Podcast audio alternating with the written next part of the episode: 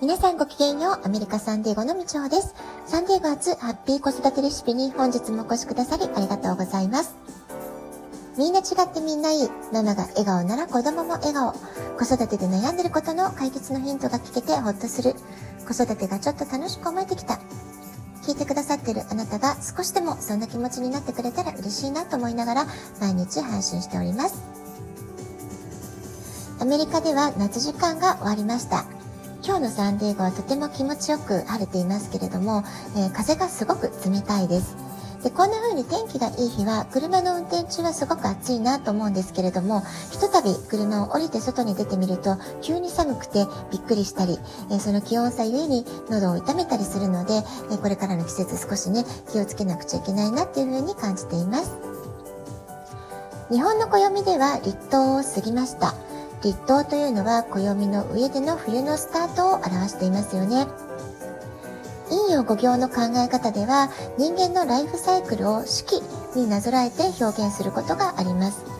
春は誕生、夏は成長、秋は成熟、冬は老化ということになっていくわけです。この考え方で言うと冬はエイジングと深く関係している季節になっていきます。ですから今の、まあ、秋から冬にかけての時間っていうのは肌や体力などの衰えを感じやすい時期でもあったりしますので決して無理をせず意識的に早めにしっかりと休息をとっていくってことがとても大事になってきます。私たちの健康にとって睡眠というのはとっても大切なものですけれどもこれから寒くなる季節これまで以上に、え、良質な、え質の高い睡眠の時間っていうのをしっかりと確保していきたいものですよね。まあ、こんな風に考えると夏時間から通常の時間へ切り替わったこの週末っていうのはちょっとね、えー、時差ボケな感じはあるけれども朝1時間ちょっとねゆったりする感覚っていうのを昨日も今日も感じたので、まあ、それは割といいことなのかなっていうふうにも受け止めています。で私は昨日引っ越し準備作業で寝るのが結構遅くなってしまったんですけれども、まあ、それでね今日はあの朝ゆっくり寝てようかなと思いながらベッドに入ったんですけれども、えー、明るさに気がついて自然に目が覚めてあもう7時ぐらいかなと思っておきましたらば朝6時でした。なのでね、ちょっと1時間すごく得した気分で、えー、月曜日のスタートを切ることができたなって思っています。冬は日の出の時刻が遅く、日の入りがぐんとね、早く感じられます。できるだけその太陽のリズムに合わせて自分のスケジュールを組み立てていくっていうのが、えー、すごくね、リズムに乗れるというか、えー、流れに乗れる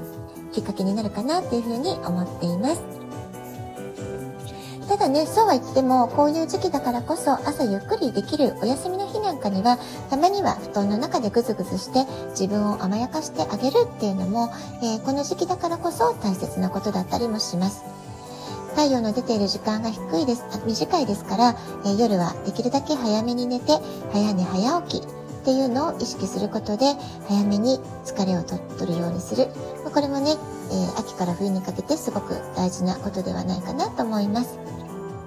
あとね、お昼寝もおすすめなんです。15分ぐらいのお昼寝は、えー、脳の疲れが取れて集中力を回復してくれる、まあ、そういう研究データもあるくらいですから、ぜひね、ちょっと疲れたな、眠たいな、なんか集中力が途切れたなと思う時は、ちょっとね、軽く昼寝するっていうのもいいんじゃないかなと思います。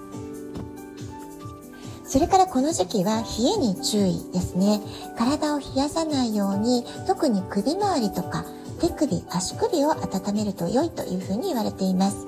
首を冷やしてしまうと気の巡り、血流が悪くなって体調を崩す原因にもなってしまいます。秋の土曜の間に体調を崩された方っていうのは特にこの時期、手足足首、首周り、まあ、こうしたね、えー、ところをしっかりと温めるってことを気をつけてみてください。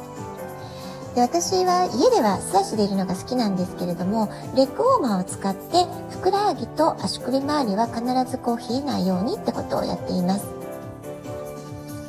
また秋から冬にかけてはとても空気が乾燥する季節になってきますよね。いつも潤いをためた保てるようにしっかりと水分補給をしていくこと。で特にね朝一番中は、えー、寒い中起きたての時に温かいおさゆなどを飲むとデトックス効果もすごく高いですし乾燥を防ぐ効果もあるので非常におすすめです。で、この時期は肺を含む呼吸器系、肺とか鼻、喉、それから意外だと思われるかもしれませんけれども、あの、呼吸器系と皮膚っていうつながりもあるんですよね。皮膚呼吸っていうぐらいですから、皮膚もすごく大切なんです。で、こうした、えー、ものであったり、あるいは肺とペアになって動いてるっていうのが大腸なんですよね。ですから、その呼吸器系プラス皮膚と大腸、まあ、こういったところのケアをしっかりとしていくといいんじゃないでしょうか。日常的に乾燥を防ぐ工夫であったり、お白湯を飲む習慣、あるいは加湿器を使ってみる、肌の乾燥を防ぐためにお肌の水分補給もしっかりしてあげる。それから水分補給の後は油分を含むクリームなどでお手入れをする。まあ、そういったことがね、すごく大事な季節になってくるんじゃないかなと思います。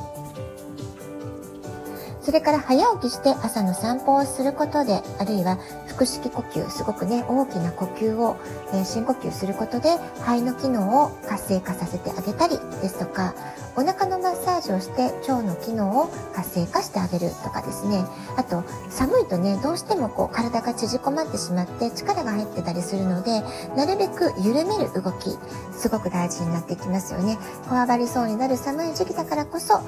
えっ、ー、と、股関節とか肩甲骨を緩めてあげるヨガのポーズ、まあ、こういったものをね、してみるのもいいんじゃないかなと思います。それから、あの、体温を上げようと思ったら、両腕をね、ぐるんぐるん回すとか、えー、上半身をしっかりと動動かしてあげると、体がね、だんだんポカポカしてくるっていう風に言われていますので、何かね、ピンときたものから、ぜひ生活の中に取り入れてみてください。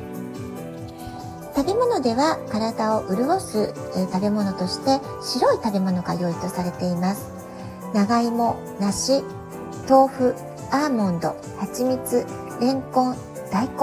こういったね、え、白い食材を意識して取り入れるってことをしてみると、えー、乾燥から防いで体を潤すっていう循環になっていけるんじゃないかなっていうふうに思います。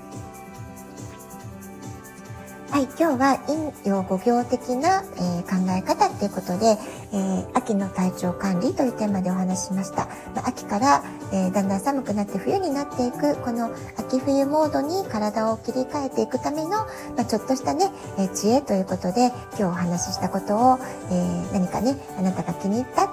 えー、なんとなくね、やってみようかなって思ったこと、一つでも二つでもいいと思います。ぜひね、何か取り入れてやってみて、えー、しっかりと体調管理をしていただけたら嬉しいなと思っています。ラジオトークアプリインストールしておくとスマホからいつでも簡単に聞けます。あなたからのお便りお待ちしております。では、今日はこの辺で今日も素敵なお時間をお過ごしください。